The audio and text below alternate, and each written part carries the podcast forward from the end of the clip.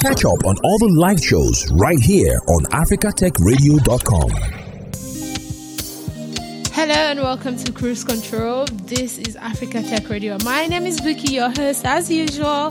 And you know, I've been talking that a lot has been said uh, and is happening when we look at the Fourth Industrial Revolution. And there's been like ranges of imp- of emotions from fear to acceptance, enthusiasm, and of course, the zeal for more when we look at what the Industrial Revolution is all about, and of course the technology that is penetrating our system right now. You definitely see that people are embracing technology, and of course Africa is trying to catch up with what the other world is all about. And today with me on the show, I have the honor to speak with Professor of four I R, and of course, she's a strategist, economist, and social activist. She's also a commissioner in the S A Presidency National Planning Commission, serving leadership roles that drive significant transformation, and of course, uh, the impact solution to economic development. Ladies and gentlemen, I have with me Professor Miriam Altman on the show. Hi, Professor Miriam. Hello. Hello.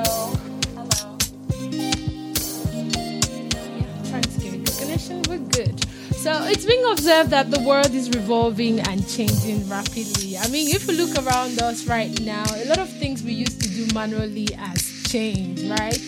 I mean, we can now connect. I'm so excited to be connecting with you. It's kind of seamless now, unlike how in the past this would have been uh, a little bit difficult to achieve. But right now, it's easy for us to connect anywhere in the world.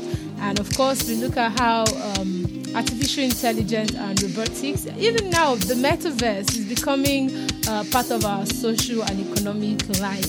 So I'm thinking, how do we take advantage of this fourth industrial revolution uh, to be able to drive a long-term, inclusive and sustainable economic uh, development on the continent? Look at countries like uh, Vietnam. Uh, you know, many years ago, even as a low-income country, uh, just to take an example, they made huge progress in connecting every household, getting the cost of broadband down, making sure that there was complete coverage. It's really a choice that gets made mm-hmm. to make everybody's covered. It, it's not necessarily connected to uh, level of income or development, and it is absolutely critical, particularly in Africa where we've got a, a big youth population, uh, to make sure that everybody's connected, because it's going to be critical for the careers and the businesses of the future in ways that we don't even know yet. I mean, uh, it's going to have a lot to uh, do with how we now relate, even in governance. I remember having a conversation with someone and saying how this has even come to change the way that uh, we see governance in Africa. Looking at the blockchain system, I asked if it was possible where we now have a system that is transparent enough, just like the blockchain, and we can see what is happening just to reduce um, geopolitical manipulations and all of that stuff. And uh, I would like to know, does this blockchain system, is it applicable in governance in Africa? Because uh, I was able to get a clear answer the last time I asked. So I'll bring the question again. Uh, the blockchain system, how can it help African continent when it comes to geopolitical um, system? Well, blockchain for sure can be uh, beneficial, but um, let's not jump the gun, you know, like don't, let's not fetishize some of this jargon. The issue number one is that we need broadband mm-hmm. and we need it to be covering everybody. We need information systems, because you can't do uh, blockchain if you don't have information system, because effectively what blockchain does is it enables one to register uh, information, like, for example, land registries, mm-hmm. as an ex- something very basic like that. Um, so, you know, you need information systems. You need a certain um, capability within the state and within the private sector, and, you know, intellectual capability and human capability to drive these systems. You need to have Uh, significant capacity to cooperate for blended finance across uh, public and private um, spheres of finance to come together around the financing of these systems. Um, you know, it's an all-in kind of thing. So we shouldn't fetishize things like blockchain. There's no doubt. You know, I, I hear about people saying, oh, we're setting up a blockchain fund in, you know, and they'll pick some, you know, Togo or something. And that's great. But, you know, the problem in I C T, um, and I've seen this for many years, is that you get somebody who has one singular idea and, and are excited about one thing. But this thing is about systems. And so what happens is that countries lock into one part of maybe a vendor-led um, system, and it, it, it, it It creates a kind of investment that is not very effective, because it's, it becomes like a white elephant. And what, what governments in particular need to do is they need to become uh, well-versed and at least a minimum amount of capability to understand what is required in their context to give life to this amazing digital world and what it can do for, you know, services to prepare the population for the future and so forth. Oh my God. If we, look, if we look at the blockchain system, we definitely could look at the data collection and how we can um, have some system connecting with us. That's why I asked the question. Amongst these things are the fear that we have, because uh, this fourth revolution has been ongoing. I won't say it's new, but the acceptance rate has been quite slow. If you look at some African countries, people are just uh, beginning to tap into this system. So how do we tackle the fear that this is happening to us right now, and how do we Uh, benefits from all of this? Why do you think it's fear? What's your why? Why do you use that word out of curiosity? Um, so I would say fear in the sense that most African parents uh, from this side, Nigeria, would definitely be uh, contemplating around workforce, how they are being replaced at work and how their children are being exposed to so many things that is beyond their control. So that's the fear base. Um, more so, we see the enthusiasm, uh, it's kind of slow uh, to accepting what technology is bringing to them. So we are kind of not as fast-paced as the other world, is the reason why I would say fear. And how can we tackle this and make them understand that, okay, this is for your good, our good, and of course, this is what the future is. So I think this thing can be kind of, um, you know, intimidating. Okay. Uh, so one of the things that has to happen is we, we do have to get populations into the cloud. And one of the ways of doing that is actually through public services. Mm-hmm. um, and realize, uh, you know, what the benefits could be. Um, of course, there are dangers related to children and related to just general personal information. And this is where, you know, governments have to get better at um, regulation and um, and the management of privacy and the management of cybersecurity. Because what happens also is that in a poor country where uh, people are getting online, there, there can be a lot of abuse and, and very poor management. And one can underestimate what these dangers are. But in the meantime, um, you know, the way of getting people online, very often it can be that you, like how I first got online was because I just had to, I was required to by my workplace many, many years ago. Mm-hmm. Um, so, you know, if you have, like in South Africa, we have social grants. If you require, which we do actually, that people get online to do it, it forces people online, and then they realize it's not such a big deal, as it was for me when I started. I thought it was a big thing. And then you get online, you go, oh, this is easy. Mm-hmm. And it's got... you know, over time, it's much more user-friendly. It's, but, you know, again, th- that issue of protection mm-hmm. and having maybe blocks on um, on the usage by children, yeah. parents' involvement in uh, you know in it is is uh, is very critical, and and generally public education becomes very important for sure. I mean, speaking of education, the, all of this means there will be a reform in our education system and, of course, the availability of educational opportunities for Africans. Uh, what would it be that the government needs to do when it comes to improving the education system for Africans to be able to be more knowledgeable and, of course, be able to tap into the wealth of this uh, revolution? Um.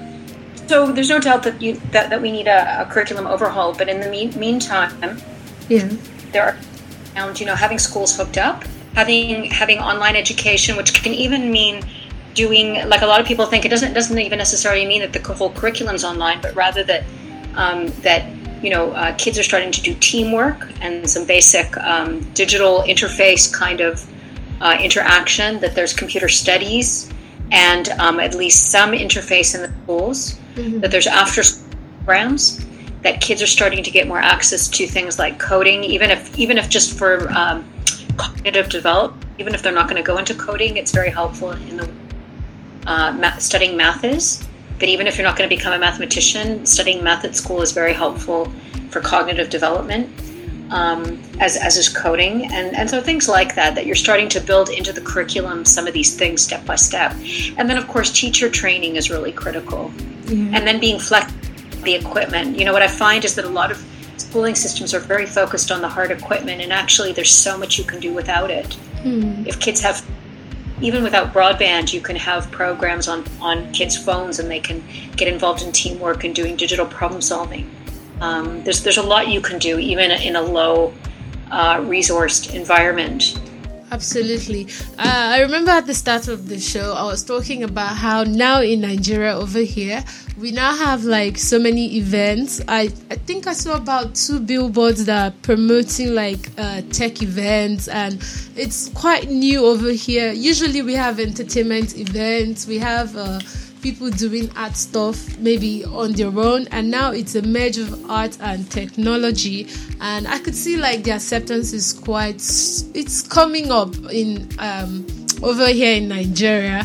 But now we're all talking about the Africa Tech Festival, and of course I'm made to know that you're going to be one of their keynote speaker. What are the things we are to expect from this Africa Tech Festival happening in Cape Town? Oh, well, you know, this is something that happens every year, and it's a great event. Uh, fortunately, we're back in person again this year, which is great.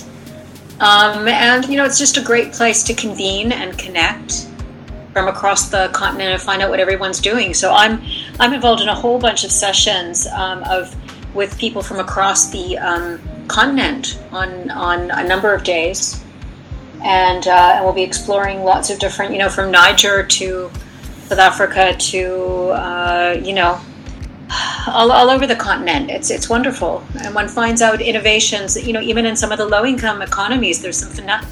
Fantastic things um, and innovations happening. As I say, it, it's not, some people think it's a developed country thing. There's loads you can do with this stuff, and um, and it's it's it's perfect in an African environment where we have long distances, uh, like like the Niger example, where they're starting to really pick up their digital agenda, where you've got huge distances between people, and even in South Africa, and it really helps you with service delivery and creating more inclusion in a way that you wouldn't. You know, you wouldn't be able to do otherwise.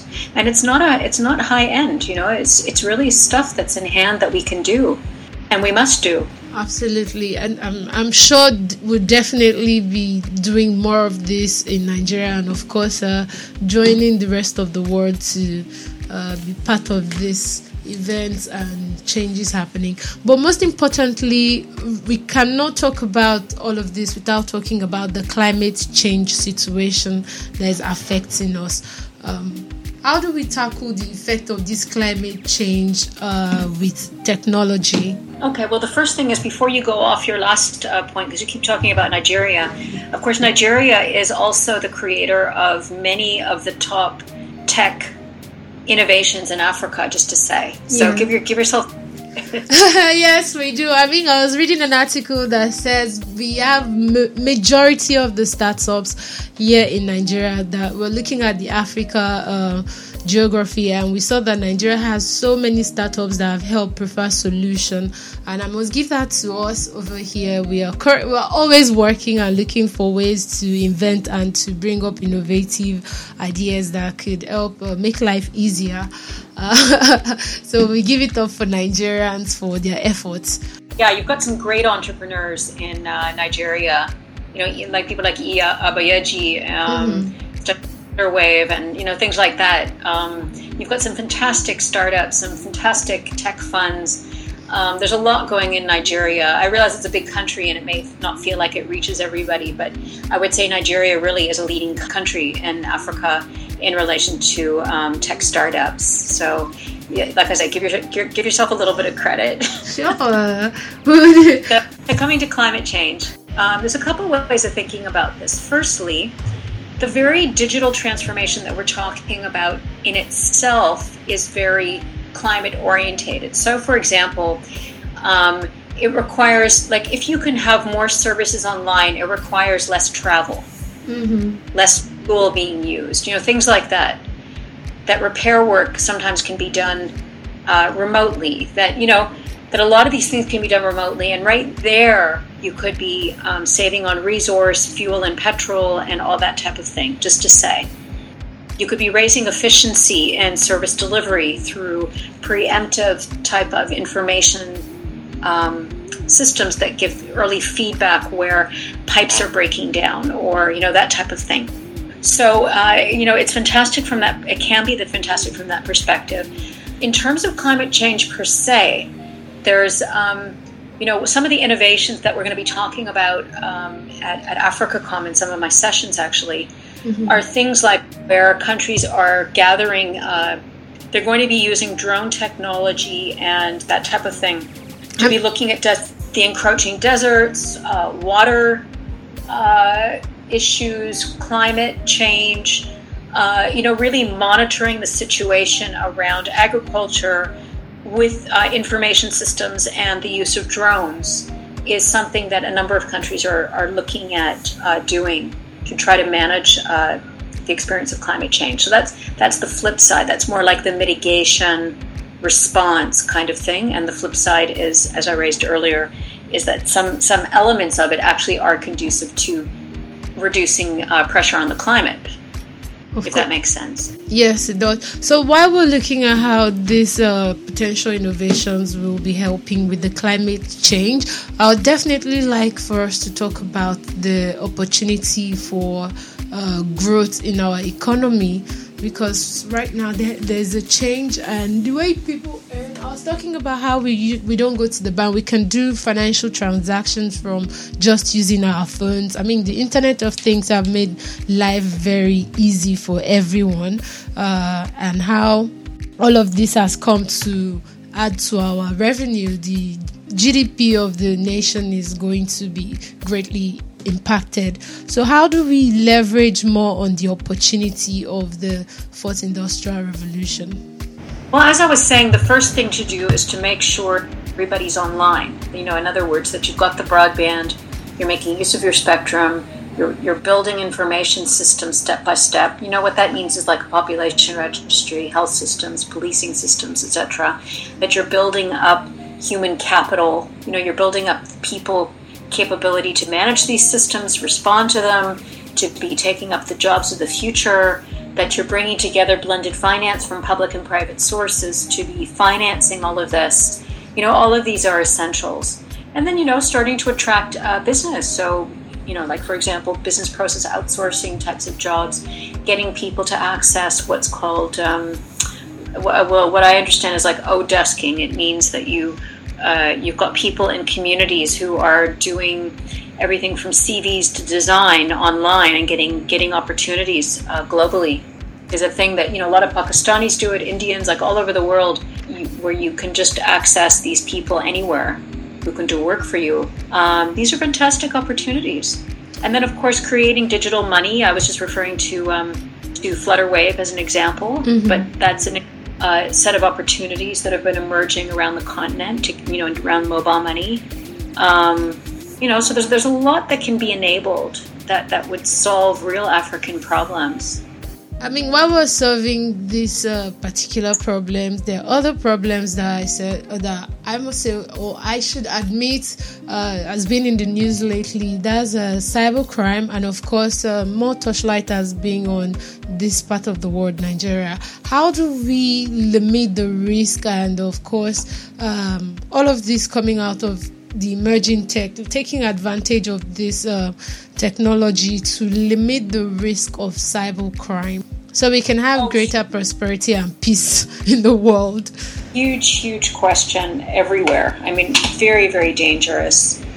Um, most, you know, governments have a very poor grip on it, most most governments around the world. And uh, and companies, of course, are scrambling to figure out what to do. And, uh, you know, major companies are getting uh, around the world are are being penetrated, sometimes by just some random kid. So it's a huge, huge issue. Uh, the issue also of personal protection. Um, and, you know, I guess we're, you know, we're playing catch up now. Uh, but it's a huge question. I wish I had more answers. But uh, it is certainly something that governments, uh, including African governments, should be very worried about. And people should be very careful. Of course, uh, we'll definitely be looking for more ways and solutions to reduce cybercrime and cyber attacks is the reason why I asked the question, because this has greatly affected so many lives, uh, talking about how their privacy is being interrupted and, of course, how um, informations are being leaked without permission from the owners and all of that great stuff. But we look forward to having a great Africa Tech Festival this year. Uh, one thing that I wanted before you go, maybe give us something like we can look forward to in this year's event. Well, I can only really speak to, I guess, what I'm involved in. Okay. So on uh, on the Monday, I think it's um, the seventh of November, I'll be moderating a session on, on climate change and four I R in, in a leaders uh, summit. Mm-hmm. On Tuesday, uh, November eighth, I'm giving a keynote. And there, um, what I was going to say earlier is that I'm not on the Planning Commission, but what I am doing for the presidency is that I'm leading the development of the National Infrastructure Plan in South Africa. And I'll be speaking to the connection between Uh, you know, broadband infrastructure, uh, growth, and um, and how we drive um, how we drive digital capability in Africa. And I'll be speaking to many of the things I just raised uh, now, but obviously in more depth. On another day, and I just don't have it in my mind, but I think it's the Thursday, mm-hmm. um, I will be moderating um, a session on um, on co- what's called co-opetition, which is a funny thing in Uh, co-opetition and rollout of broadband in Africa. And it's a funny thing in this industry because um, in telecommunications, you know, I used to be chief of strategy at Telkom, which is a which is a big telecommunications company in um, South Africa. And what you, you know, the interesting thing about this industry is you could be in court with one company, and with the same company, you're doing a big deal around like a multi-billion dollar deal. And you're also in court with them on a separate issue. And, and there's just, it's a funny thing that the, your biggest competitors mm-hmm. are also that you're cooperating with and that you're fighting with, and it's it's very, very funny. So, you know, that's generally the theme um, that we're going to be covering. What I think also is really interesting is that on the Tuesday night, on um, I'll also be there on August eighth, on not August, of course, it's November. November. To buy more time this year. But um, so November eighth, there's going to be um, uh, uh, an event. Uh, I think it's around five p.m. and it's going to focus on women in tech. Oh. And uh, I'm just going to be uh, going there. But, you know, as a woman who who's had a, you know, been on the executive of a telecommunications company, I can tell you it, it, it's not easy. and there aren't and there aren't many women around, uh, whether in consulting or in executive management anywhere in the world, not just in Africa. But you look at you look at uh, the boards and the um, executive management of any of the major telecommunications companies, I C T companies, and you will find very few women. It is not a friendly environment, I can tell you. And so I'm very passionate. We we had a women's leadership program when I was at Telkom. It's a huge issue of building women into strategic positions in the industry, I think. It's it's an extremely male-dominated. Um, I, I mean, I'd, I'd like I'd like to ask one very important question, because over here we we'll, we also struggle with this same thing, having very few women in tech, and of course their confidence level is not as great as that of men, so they usually uh, move away from some positions. So what would your advice be for women in tech that are looking at some high positions but are not confident enough to go into those territory? Well, the first thing is you have to show the confidence. you know, uh, you know, you got to stand up for yourself.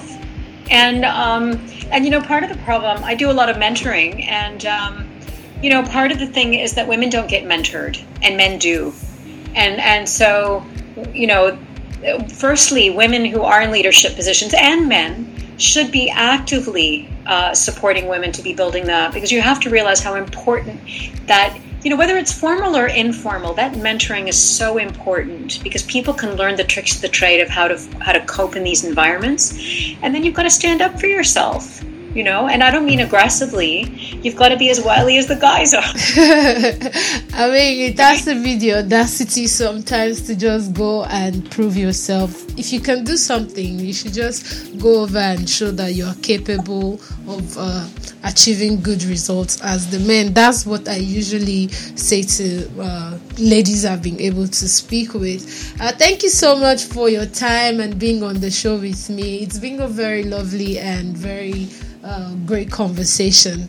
I look forward to more great stuff from the Africa Tech Festival this year, and I'll be looking forward to your session, especially for the women in tech. I'll definitely keep my ears out for this particular conversation. Thank you very much for your time. It's an honor to have you on the show. Thanks for having me. Take care. That's it, guys. A lot, a lot, a lot for us to look into when we look at the Fourth Industrial Revolution. I feel like if I leave this conversation to continue, we will definitely not put an end to it, because there are so many areas we could talk about. Looking at the Internet of Things, looking at broadband, looking at metaverse, looking at the robotics. There's a whole lot of emerging technologies around us. And of course, Africa is looking to be one of the strong competitor when we look at the whole world, and this is just the way to go. So you can always believe us to bring you the best of information when it comes to uh, what is happening in the tech industry. Thanks for listening, and don't forget to catch up on all the live shows right here on africa tech radio dot com.